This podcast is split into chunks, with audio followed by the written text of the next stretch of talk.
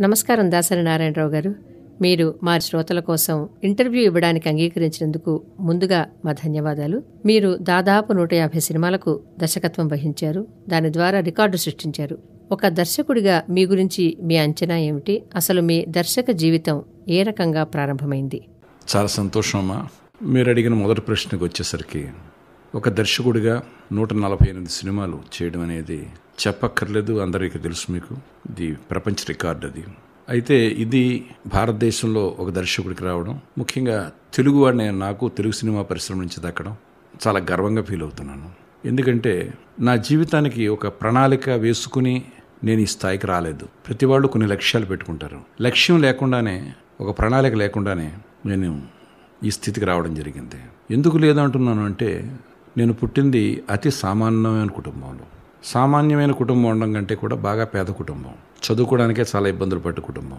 ఒక స్థితిలో ఆరవ తరగతి చదివిన తర్వాత ఏడవ తరగతికి ఫీజు కట్టలేని పరిస్థితుల్లో నన్ను స్కూల్ మాన్పించి ఒక వడ్రం మేస్త్రి దగ్గర నెలకు ఒక రూపాయి జీతానికి మా నాన్నగారు నన్ను పెడితే అక్కడ ఒక పది రోజులు పనిచేసిన వాడిని.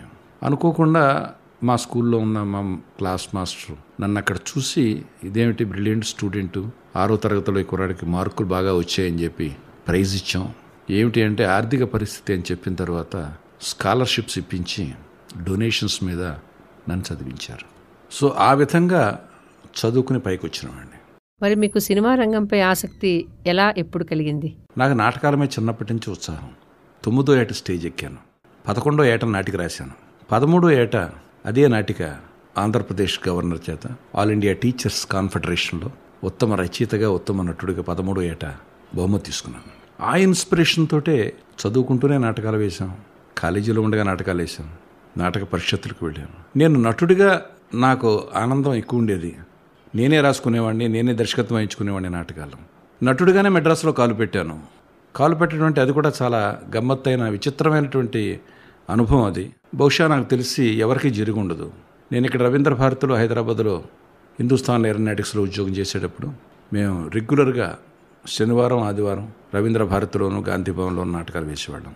ఆ నాటకాన్ని చూసి అందం కోసం పందెం సినిమా తీస్తున్న ఒక నిర్మాత వైవి కృష్ణయ్య గారని ఆయన నన్ను చూసి ఆయన తీస్తున్న సినిమాలకు వేషాన్ని అడిగితే నేను రానని చెప్పాను. కారణం నాకెందుకు అప్పట్లో సినిమాల మీద పెద్ద మమకారం ఉండేది కాదు. ఇలా రంగస్థలం మీదే ఎక్కువ పేరు తెచ్చుకోవాలని ఒక ఆశ ఉండేది నాకు. సినిమాల్లో మనం వెళ్ళిన ఒక హీరోలకే ప్రాధాన్యత ఉంటుంది తప్పితే నటులుగా మిగిలిన వాళ్ళకి పెద్ద ప్రాధాన్యత ఉండదు అనే ఒక ఆలోచనతో ఉండేవాడిని. కాబట్టి పెద్దగా మమకారం చూపించలేదు. కానీ మళ్ళీ వాళ్ళు రెండు మూడు సార్లు ఉత్తరాలు రాసి తర్వాత మా స్నేహితుల ఉత్తరాలు చూసిన తర్వాత నన్ను బలవంతంగా ఇలాంటి అవకాశం ఎవరికి రాదు ఎవరో వెంటపడి ఇలా ఉత్తరాలు రాయరు అన్న తర్వాత నేను డిసైడ్ చేసుకుని నేను ఉద్యోగానికి సెలవు పెడితే సెలవు ఇవ్వనంటే రిజైన్ చేసి బయలుదేరి వెళ్ళాను. తీరా నేను అక్కడికి వెళ్ళిన తర్వాత నన్ను పిలిచిన వేషం కాకుండా ఆ వేషం వేరే వాళ్ళకి ఇచ్చి ఆ వేషానికి అసిస్టెంట్ వేషం నన్ను వేయమన్నారు. దాంతో రెండు రోజులు ఆ వేషం వేసుకున్న తర్వాత అప్పటికే నాటక రంగంలో మంచి నటుడిగా దర్శకుడిగా రచయితగా ఎన్నో అవార్డులు తీసుకున్న నాకు కొంచెం చిన్నతనం అనిపించింది. అందుకని మానేస్తానని చెప్పి ఆ రెండు రోజులు వేసిన తర్వాత మానేశాను. పాలగం పద్మరాజు గారు ఆయన భీమవరం కాలేజీలో లెక్చరర్గా పనిచేశారు అప్పట్లో మా అన్నయ్య అక్కడ చదివేటప్పుడు. ఆ పరిచయంతో ఆయన దగ్గరికి వెళ్ళి ఆయన దగ్గర అసిస్టెంట్గా చేరి ఆయనతో పనిచేసి నటుడిగా మద్రాసు వెళ్ళి రచయితగా ప్రారంభమై రచయితగా సెట్లో నేను డైలాగులు చెప్పడం విధానం చూసి ఈయన దర్శకుడైతే బాగుంటుంది అని చెప్పి నాతో డైలాగులు రాయించుకునే నిర్మాతలు నేను డైరెక్టర్గా ప్రమోట్ చేశారు. దర్శకుడిగా మీరు ఎక్కువ అభిమానాన్ని పెంచుకుంటారా? గౌరవ స్థానాన్ని పొందుతారా? ఒక నటుడిగా మీరు పొందుతారా? అని అడిగితే ఒక హీరోగా ఒక సూపర్ స్టార్ ఇమేజ్ కంటే ఒక దర్శకుడి ఇమేజ్ గొప్పది. కాబట్టి దర్శకుడిగానే నేను గొప్ప అనుభూతిని పొందాను. ఇవాళ సొసైటీలో ఉన్నటువంటి ఏ రుగ్మతనైనా సరే దర్శకుడుగా దాన్ని రూపకల్పన చేయగలిగితే ఒక హీరో కంటే ఎక్కువ సాధించగలిగిన వాడు దర్శకుడు. మీరు ఏకకాలంలో అగ్రతారలను నూతన నటీనటులను కూడా డైరెక్ట్ చేశారు కదా. ఈ క్రమంలో మీరు ఏదైనా ఒక విలక్షణమైన సన్నివేశాలు గాని అనుభవాలు గాని ఎదుర్కోవాల్సి వచ్చిందా? ఇలా రెండు రకాల వాళ్ళని ట్యాకిల్ చేయడంలో మీకున్న అనుభవం ఏమిటి? చాలా మంచి ప్రశ్న ఇది. చాలా మంది ఫీలింగ్ ఏంటంటే అగ్రతారలతో అంటే స్టార్స్తో సినిమా చేస్తే వాళ్ళ ఆధిపత్యం ఎక్కువ ఉంటుంది. దర్శకుడు వాళ్ళు చెప్పినట్టుగా వినడం అనేది ఉంటుంది అనే భావం ఎక్కువ ప్రేక్షక లోకంలో జనంలోనూ ఉంది. అది కొంతవరకు వాస్తవం కానీ పూర్తిగా వాస్తవం కాదు. ఎన్టీ రామారావు గారు వర్క్ చేసిన మాతో నాగేశ్వరరావు గారితో మేము వర్క్ చేసిన రంగారావు గారితో పనిచేసిన భానుమతి గారితో పనిచేసిన చిత్తూరు వి నాగయ్య గారితో పనిచేశాను సిహెచ్ నారాయణరావు గారితో పనిచేశాను రేలం గారితో పనిచేశాను సూర్యకాంతం గారితో పనిచేశాను. ఎందుకు ఈ పేర్లు చెప్తున్నానంటే ఆ జనరేషన్ ఆనాటి వాళ్ళు అంజలిదేవి గారితో వీళ్ళందరూ కూడా ఏ రోజుని స్టార్స్ అని అనుకోలేదు వాళ్ళు స్టార్స్ కూడా కాదు. వాళ్ళు చక్కని నటులు గొప్ప నటులు మహానటులు నటిమణులు. సావిత్రి గారు. బహుశా ఈ జనరేషన్లోతో పాటు ఆ జనరేషన్ నుంచి ఈ జనరేషన్ వరకు వస్తున్న వాళ్ళలో బహుశా నేను తప్ప ఇంతమందితో పనిచేసిన వాళ్ళు ఇప్పుడు ఎవరు లేరని నేను అనుకుంటాను. దర్శకుడు సమర్థుడు కనుకైతే దర్శ వాళ్ళు చాలా జాగ్రత్తగా తెలివైన వాళ్ళు. దర్శకుడి టాలెంటెడా కాదా అని పసిగట్టడంలో చాలా జాగా జాగ్రత్తగా పసిగట్టగలరు. దర్శకుడిని ఒక ప్రిన్సిపల్గా ఒక లెక్చరర్గా ఒక ప్రొఫెసర్గా సెట్లో భావిస్తూ టీచర్గా వాళ్ళు స్టూడెంట్స్ లాగా నటించేవారు. When they are with makeup they are good students when they are out of makeup they are professors కాబట్టి నాకు ఎలాంటి చిన్న చేదు అనుభవం కూడా నా నలభై సంవత్సరాల దర్శక కెరియర్లో ఏర్పడలేదు ఎవరితోటి? ఏ ఆర్టిస్ట్ తోటి? అందరూ పెద్ద పెద్ద ఆర్టిస్టులే అయితే ఈ మధ్య కాలంలో ఇంటర్ఫీరెన్స్ కొంచెం ఎక్కువైంది. స్టార్ ఇమేజ్ అంటూ ఏర్పడిన తర్వాత. అది ఇంటర్ఫీరెన్స్కి కారణం మనం స్టార్స్ అని కూడా చెప్పలేము.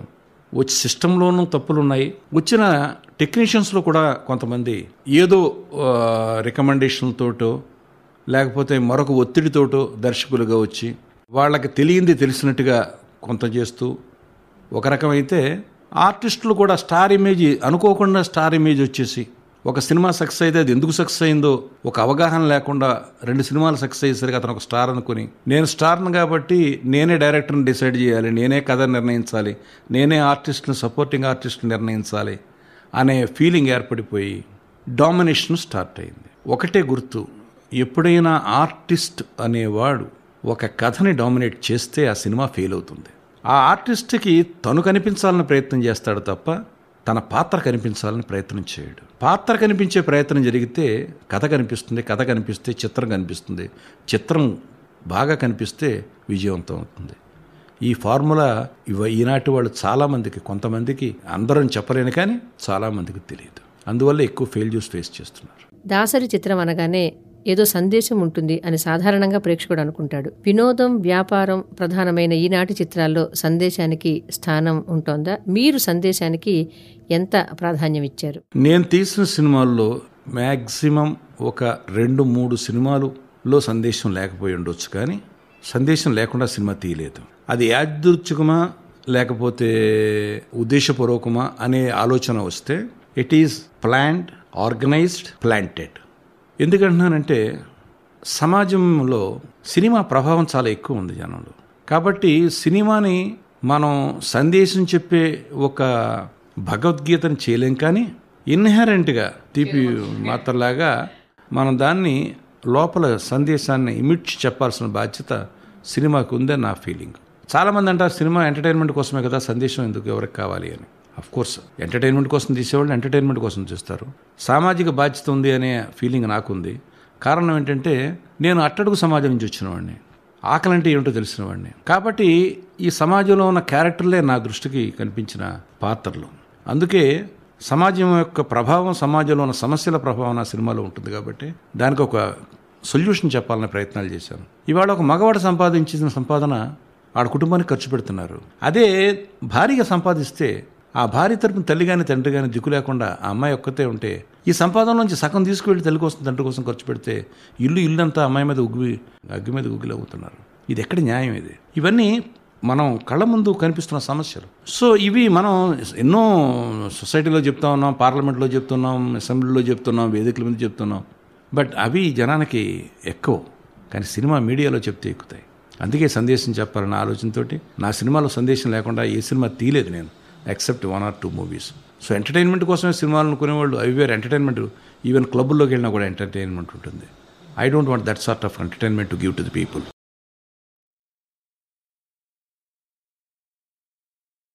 ఈ శీర్షికలోని అన్ని భాగాలను వినడానికి దాసు భాషితం యాప్ను ఇప్పుడే డౌన్లోడ్ చేసుకోండి. లింకు డిస్క్రిప్షన్లో ఉంది. ప్రపంచవ్యాప్తంగా తెలుగువారు ఇష్టపడే అతిపెద్ద తెలుగు శ్రవణ పుస్తకాల యాప్ దాసు భాషితం. ఎంతో ఉచిత కాంటెంట్తో పాటు సాహిత్యం సైన్స్ అద్వైతం ద్వారా వ్యక్తిగత వృత్తిపర ఆధ్యాత్మిక ఎదుగుదలకు సోపానం కావడం దాసుభాషితం ప్రత్యేకత.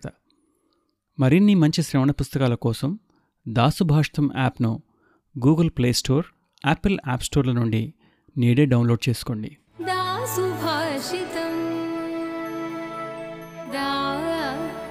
సుభాషితం. दासुभाषितं सोपान W W W dot Dasubhashitam dot com